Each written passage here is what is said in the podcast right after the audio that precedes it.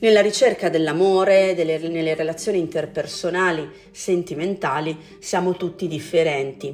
Potremmo dire che ci sono principalmente due categorie. Ci sono le persone che vanno più in attrazione fisica e ci sono le persone invece che cercano di più una connessione mentale. Se in questi anni eh, la tua ricerca è stata sempre orientata verso un'affinità più eh, mentale e l'attrazione fisica quindi ne era una conseguenza, allora forse potresti essere demisessuale. Demisessuale è solo una delle parole di cui vi parlerò oggi, le altre sono holess, effetto Dunning-Kruger e come sempre vi introdurrò anche dei neologismi che fanno parte di una generazione Z eh, che introduce di volta in volta delle parole nuove anche da inglesismi.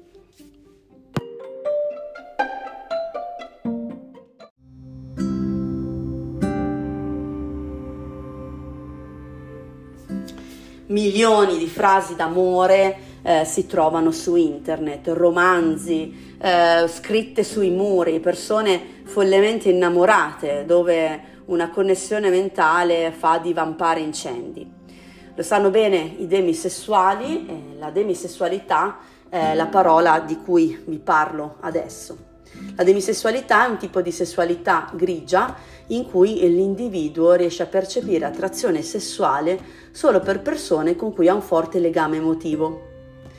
Il prefisso demi è di origine francese e serve ad indicare eh, come l'attrazione sessuale di un demisessuale si trovi a metà tra asessualità, ovvero a mancanza di attrazione sessuale, e allosessualità, ovvero la normale attrazione sessuale.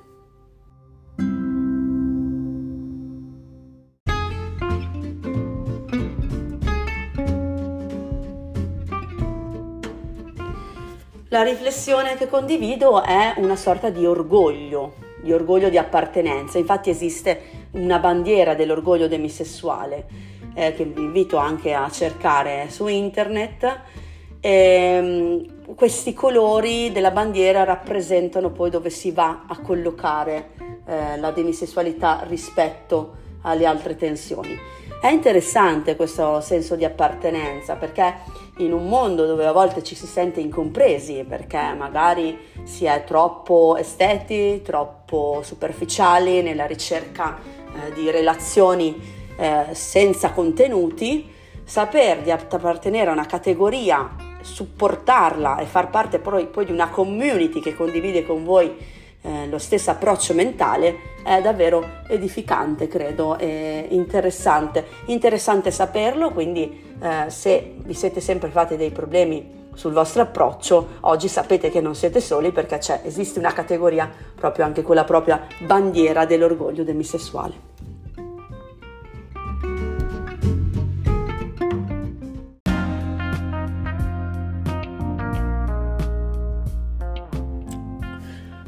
La prossima parola, il prossimo concetto che approfondisco è l'effetto Dunning-Kruger.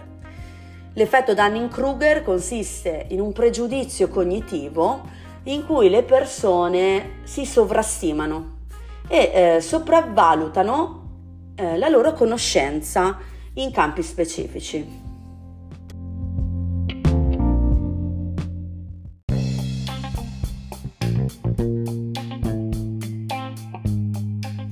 Concludendo con un'analisi contemporanea sull'effetto Dunning-Kruger, possiamo dire che questo effetto miete molte vittime, soprattutto nell'epoca odierna perché è una sovrastima della persona eh, sulle sue competenze ma iniziale. È come se eh, una persona sapesse 10 eh, di un tema invece che 100, ovvero nella sua completezza, e andasse a giudicare solo quel 10 e sì, quindi dichiarasse abile nel fare una cosa perché sa benissimo fare quel 10 e non il, il totale 100.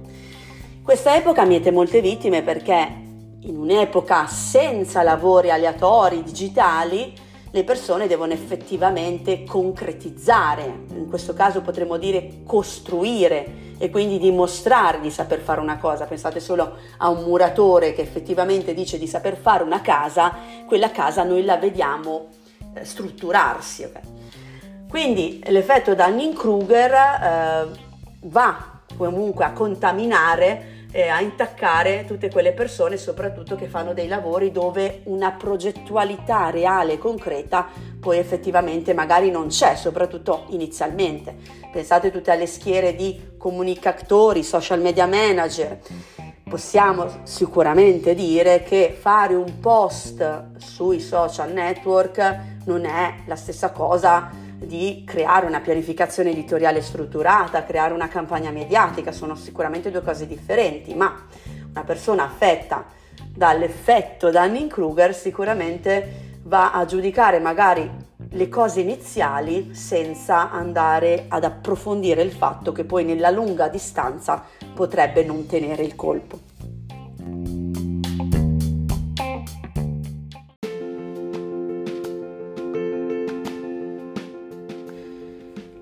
Terza parola eh, è per me molto interessante e curiosa a livello di sonorità. Ci sono delle parole che sono fluide, ci sono delle parole che sono spigolose, altre che solo dal suono ci raccontano poi un significato. Questa va a disilludere poi tutto quello che noi possiamo immaginare eh, di una parola e della coerenza che ha tra suono e significato. Sentite, questa sonorità è pleonastica. Il pleonasmo è un'espressione linguistica caratterizzata dalla presenza di una o più parole che concettualmente non sono necessarie e quindi sono superflue. Ple- si può dire di espressione pleonastica, eh, si possono dire di atti e comportamenti pleonastici, eh, si potrebbe fare un'esclamazione dicendo che pleonasmo. È una parola che parla di superficialità, ma ha poi un suono, eh, un rimbombo proprio eh, verbale, narrativo, eh, che è davvero molto importante per quanto racconti di superficialità.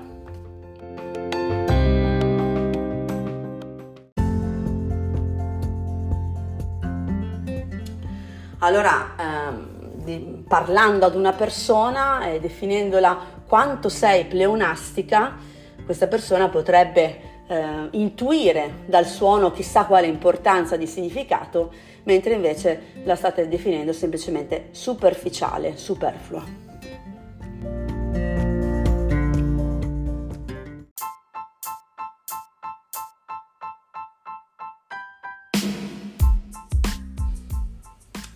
La fine della, di questa puntata viene sempre dedicata a delle parole invece che rappresentano eh, slang eh, di, delle ultime generazioni. Eh, ne citerò alcune che non sono poi neanche così nuove. Eh, la prima parola di cui vi parlo è crush.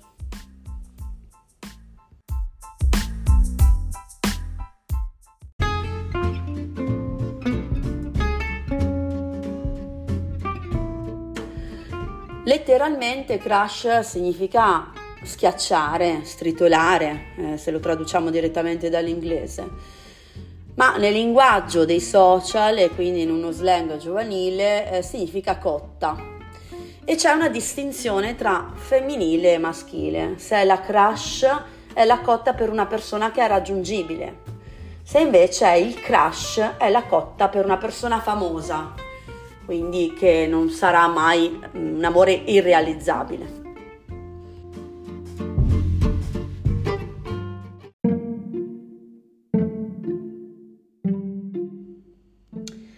La seconda parola è oles. Anche questa è una parola molto interessante perché è uno specchio della nostra società. Alla fine le parole, il vocabolario si arricchisce perché comunque nuovi comportamenti vanno a denotare eh, nuove abitudini, quindi eh, nuove categorie.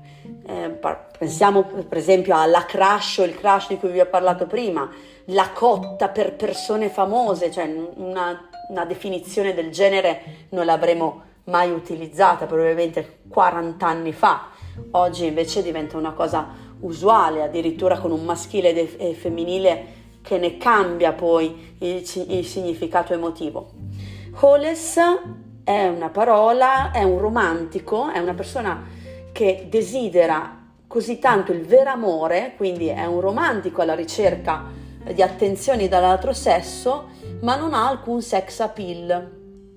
È una persona che è così abituata ad avere continue no, eh, due di picche eh, e rifiuti, e quindi è anche priva di fiducia in se stessa e mm, non sa flirtare ed è, e nessuno mai vorrebbe uscire con, una, con una, un holes eh, quindi non è tanto bella questo, questo termine, però sicuramente va a identificare anche questa un'altra categoria di persone che, volenti o nolenti, eh, vi, vi rientrano.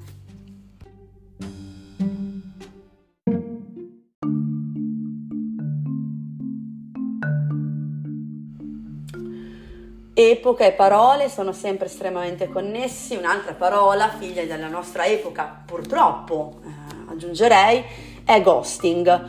Infatti il ghosting consiste nel chiudere una relazione, che sia di amore o di amicizia, sparendo dalla circolazione senza dare spiegazioni. Um, perché? Perché questo è sempre poi mh, mm, più comune?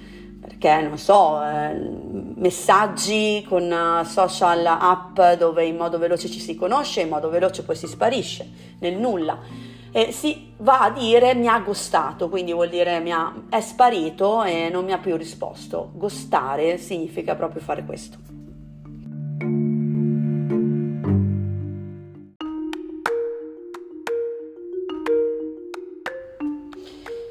Finisce anche oggi la puntata, come lo dici, dedicata alle parole che vi ho appena spiegato. Se avete delle terminologie curiose da segnalarmi, eh, potete aggiungermi su Instagram in Deda Fiorini Storytelling e seguirmi in questo podcast per scoprire anche nuove parole o parole desuete.